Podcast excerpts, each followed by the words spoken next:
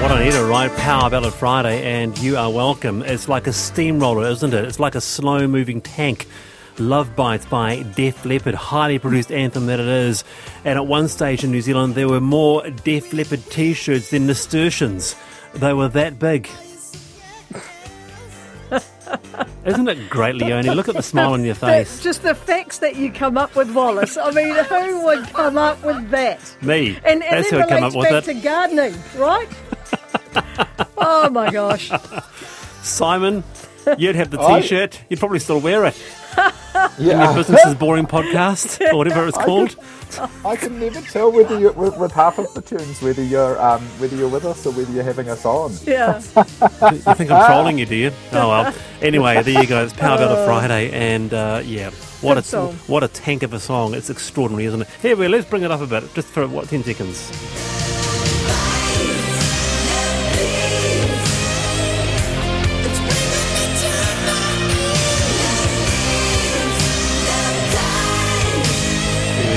Thank you very much. How about a Friday. Um, well, uh, panel family, you all think that I should start a petition to get Garden back onto TVNZ. So uh, maybe if um, uh, one of the heads there, or even broadcasting ministers listening, that's what they want. Um, a gardening show like Maggie Barry's, oh, brilliant. Uh, also, garden makeover shows. Um, there has been a large increase of interest in gardening during the lockdown. Wallace, stop it. So good. Love bites. Thank you. 24 to 5, the panel, uh, NZ National. And to this, uh, developed uh, this, earlier this afternoon, the race, from relation, the race Relations Commissioner, Meng Foon, donated $1,500 to the Labour MP Kiri Allan in the run up to the 2020 general election.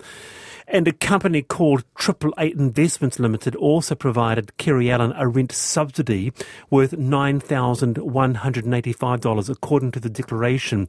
Now, Triple Eight Investments has three directors, including Meng and Ying Foon. Kiri Allan won the East Coast seat for Labour, and donations declared by the MP show Meng Foon and his wife Ying Foon gave that fifteen hundred bucks. Uh, but Allan said when asked today, "I didn't take any monetary donations from Meng Foon. However, the election return for 2020 does show a donation of." Uh, one and a half thousand dollars from an M and Y firm. The ACT Party's David Seymour said Foon needs to go immediately. With us as lawyer Graham Edgeler to explain this. He's looked over it. Kia ora, Graham. Kia ora.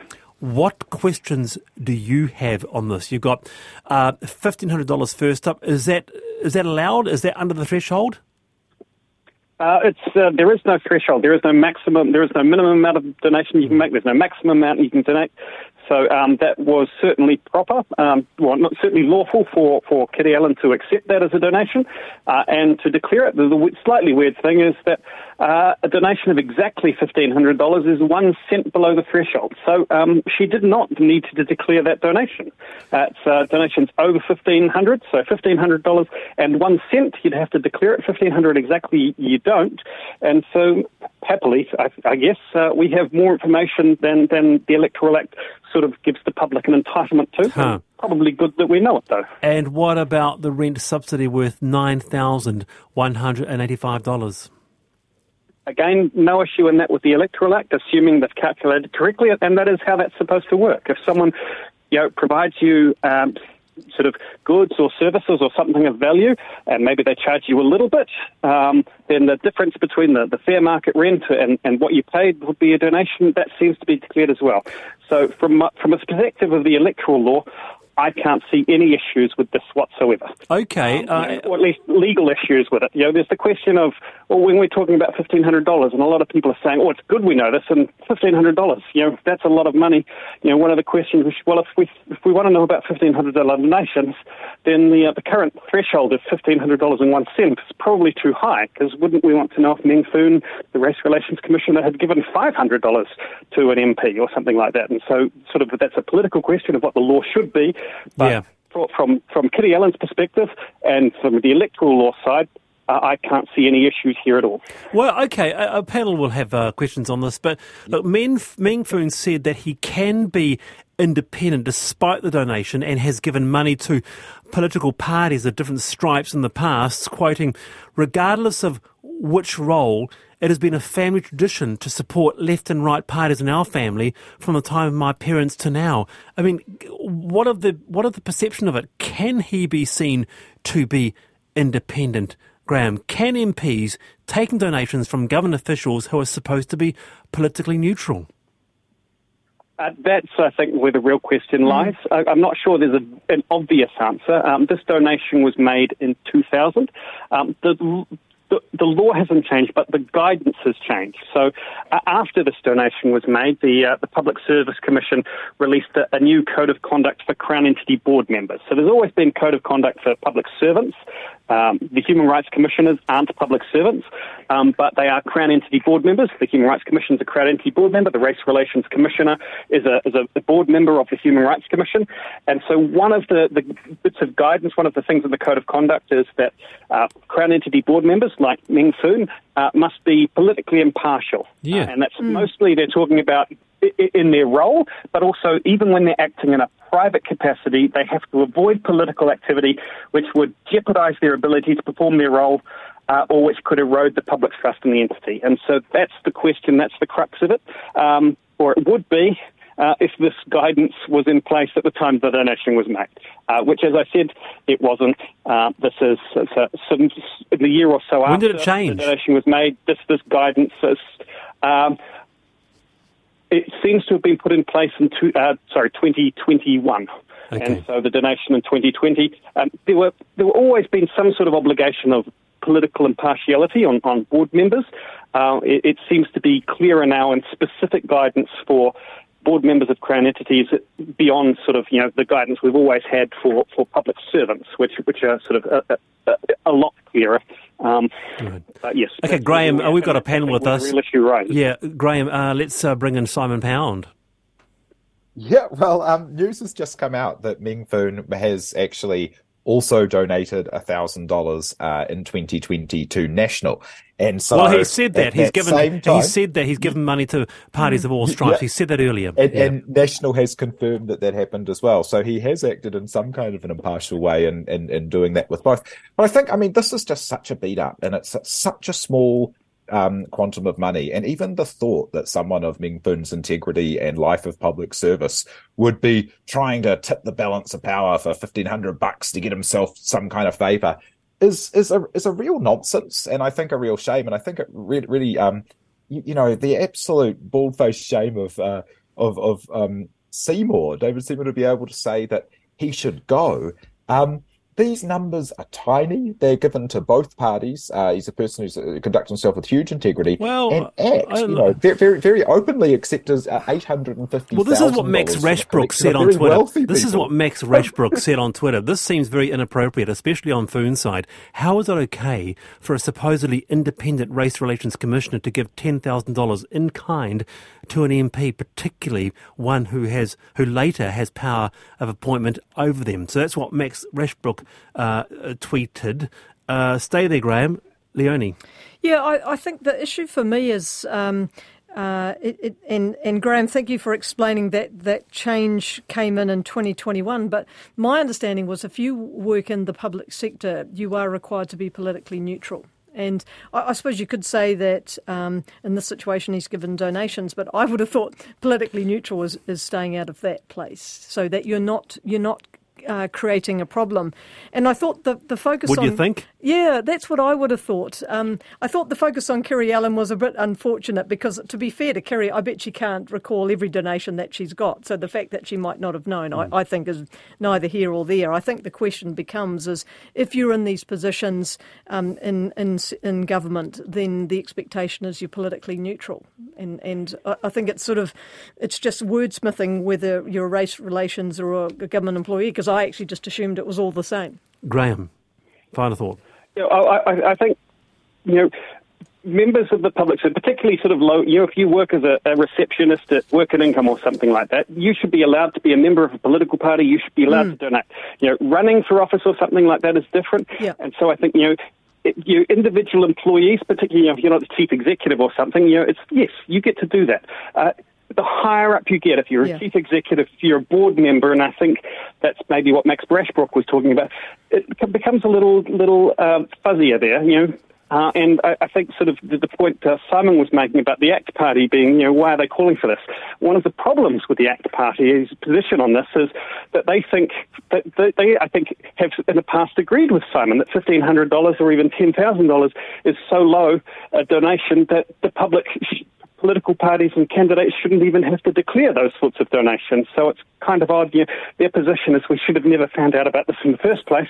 Um, but given that we did, um, right. It's horrible. Mm. You know, it's the you know, that I think sort of the political question we have here is whatever we think about the donation, do we want to know that these sorts of donations are being made? And if the answer to that question is yes, then we need to be looking at what the disclosure threshold is for, for donations to both candidates and to parties. Thank you for being on the program, uh, Graham. I really appreciate it. That's uh, Graham Edgeler, lawyer who's uh, looked at this, uh, and I'm sure you will hear more about that on Checkpoint uh, this afternoon. Stay with rnz.co.nz. By the way, you can listen back to any episode uh, of the panel. You might be busy at the time, you might be uh, uh, otherwise engaged. You can go back to rnz.co.nz forward slash the panel, and they are right there for your listening pleasure. Now to this.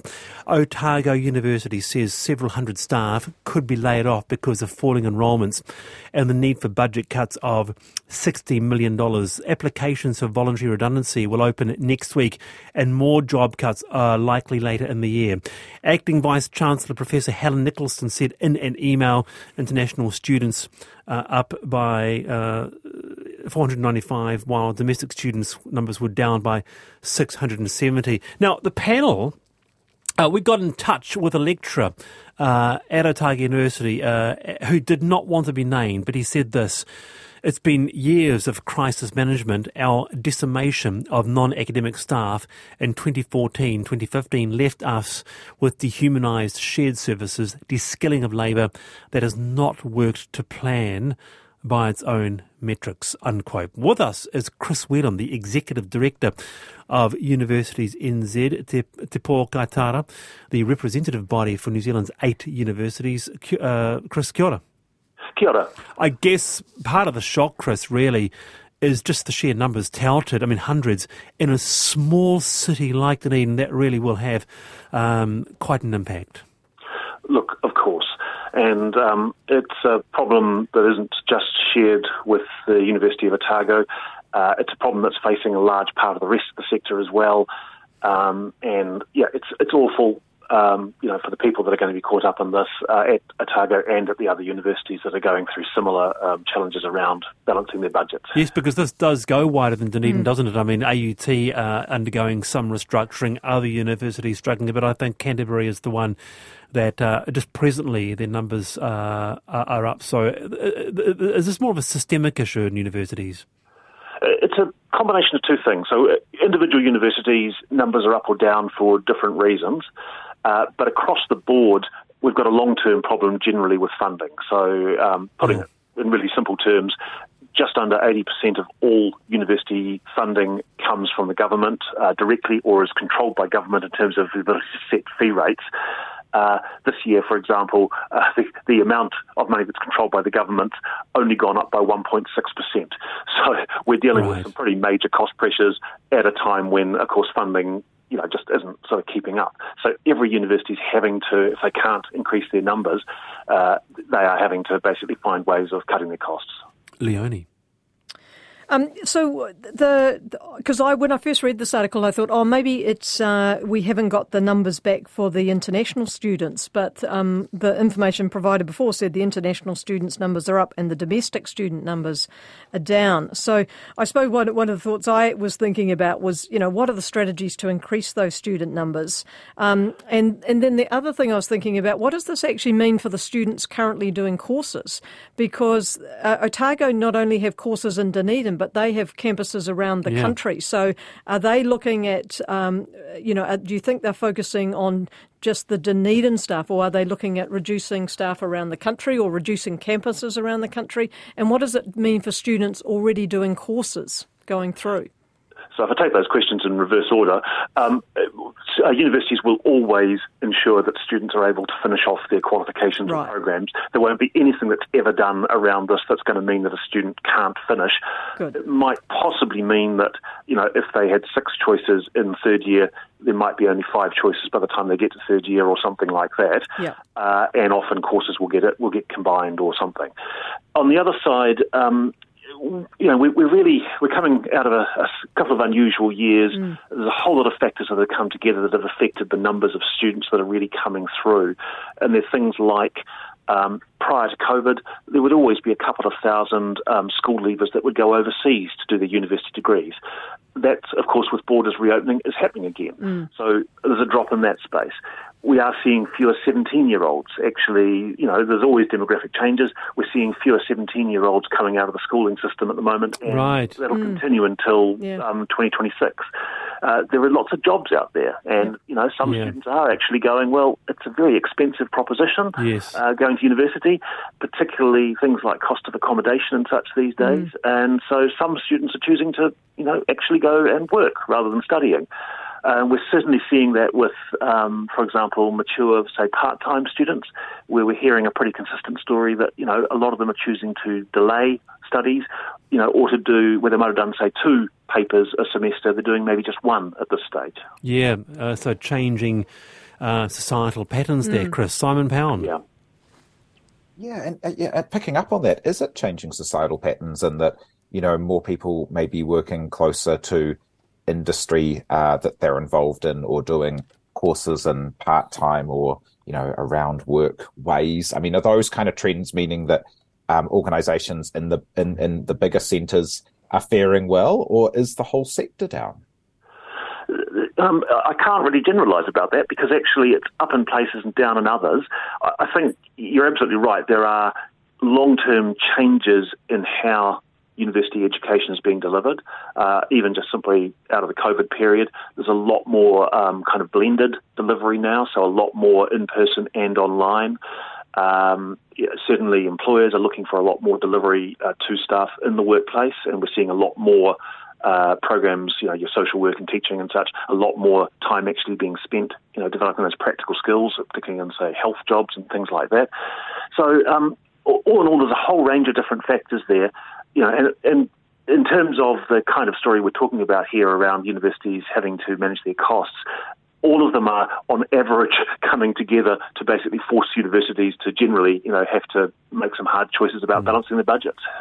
Nice to have you on the program, Chris. Thanks for being with us today. Uh, that's uh, Chris Whelan, the Executive Director of Universities uh, NZ. You're on the panel on RNZ National. Lovely to uh, have you company. Oh, I would like to see a show, TV show on TVNZ, interviewing and supporting New Zealand artists. We have so many local and abroad doing amazing things. It'll be great to see the ways that people work there. Yeah, we used to have quite a few arts shows, or uh, one or two key ones. Kaleidoscope back in the day. Can you recall that, Leonie? No, I can't Oh, recall very that good, one. Very good. Yeah. There are some good podcasts, though. I think Yep. Radio New Zealand again. There are some quite interesting ones where they do interviews of a whole raft of different people, including some. you and your artists. podcasts. Yep. You're addicted, aren't you? Oh well, you do like the podcast, and I think Radio New Zealand. See, you don't even pay me for saying this, but but they do do a good job. Yeah, you're a, you're a great promo. All right, now the difference in urban and rural land prices have roughly doubled over the past 10 years. Take Auckland, for example. In 2010, Auckland's urban land values were 2.1 times higher than the value of adjacent rural land. But in 2021, that ratio rose to 4.4 times higher. So, to discuss, we have uh, Te Waihanga NZ Infrastructure Commission General Manager of Strategy, Jeff Cooper. Kia ora, Jeff. Kia ora, Wallace. How you doing? Good. I was quite surprised by this and needless to say, quite amazed by uh, the jump. And it isn't just in Auckland, Tauranga, Hamilton, Wellington, Queenstown, but not Christchurch. Not Christchurch, which is interesting, isn't it? Yeah. Uh, and, and I think the three sort of standouts on on um, on the upside, Auckland, Tauranga, and Hamilton, all in the Golden Triangle, right? So you've got a lot of uh, growth pressures there, and it certainly comes out in this work. So, what ratios are we talking here? What are we talking about in real dollar value? Yeah, so I mean, let me run it through you, right? Because it's a it's a little um, it's a little tricky, but the um, the work, this fun, fundamentally, this work is about how expensive it is to live in our cities, right? And it, Yeah. it concludes by saying that it, it's really about planning rules and infrastructure costs. Um, and so the way that we sort of go about this is that we look at land just inside and just outside uh, the urban boundary in six different different cities. Um, and we see, as you would kind of expect, we see that, ha- that land prices just on the inside of that urban boundary are more expensive uh, than the rural rural ones.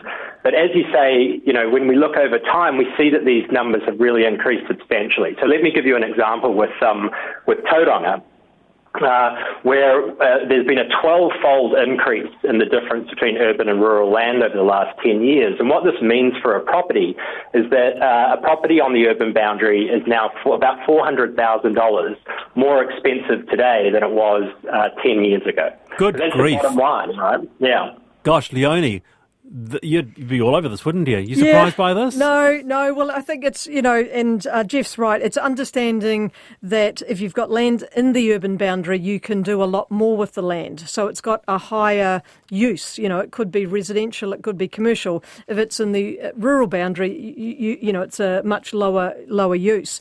But the other thing I think um, important for people to understand Yeah. too is that um, there's sort of three levels of value, isn't there, Jeff? You, you, you sort of have your base land value, and then it's about uh, there's a cost once you've put infrastructure in, because there's a big cost to put infrastructure in, and then on top of that, if you're a developer, there's another cost to go through and get a resource consent to enable you to do development. Um, so a lot of it is is determined by what you can actually do with the land, which just shows you how critical getting our planning right is. Yes, and you Because- talked about that quite often, haven't you? Stay Yes. there, Jeff. Let's bring Simon in as well. Simon. Yeah, I think um, yeah, yeah, yeah. So, so, so that kind of um, incredible uptick towards the r- rural boundaries has been interesting. But if you look in the Auckland context, you know, there's such incredible, intense, um, and dense housing happening out in um, Franklin and um, you, you know, Alfriston and Kumeu and all of these places that are not served by fantastic, um, you, you know, public transport, but are having incredible amounts of terraced housing and the like, which feels like the the goals of the planning to have things in a very urban context are happening in almost rural areas. Comment on that, Jeff? Well, yeah, I think we do a good job of building inside-out cities in New Zealand, right? Yeah. We've got this uh, situation where Yeah. we've got low That's a good phrase. to the core, and uh, the high density we're putting on the edges. Inside Out Cities. I'm going to remember that, Jeff. I'll get you back on. Uh, that's great. That's uh, the uh, general manager of the New Zealand Infrastructure uh, Commission there. It's almost the end of the show here, but I wanted to acknowledge this. Australian comedian Barry Humphries receives overwhelming support as his health battle continues. The 89 year old's health complications are related to a recent hip surgery which was done following a fall in February. His condition is described as quite serious, and as a big fan, I thought it time for just a moment to acknowledge Dame Edna Everage. I am touring. I've before. uh, Well, of course, this show in London, opening, I hesitate to think how soon, has already been tried out. It's had a provincial tryout in Australia, which is my native land. And then, just before London, I'm going to Milton Keynes. Yes. Oh. Well, apparently the theatre is lovely. Ah, Edna Everage, and that is our show today. Leonie Freeman, Simon Pound, thank you very much. We're going to go out with a little bit of, you know it, love bites. eh? Absolutely. We'll have you singing next, Wallace. Have a great weekend, both, Abe. I'm Wallace Chapman. Thank you to my wonderful producer, Ayana, uh, and see you 3.45 Monday.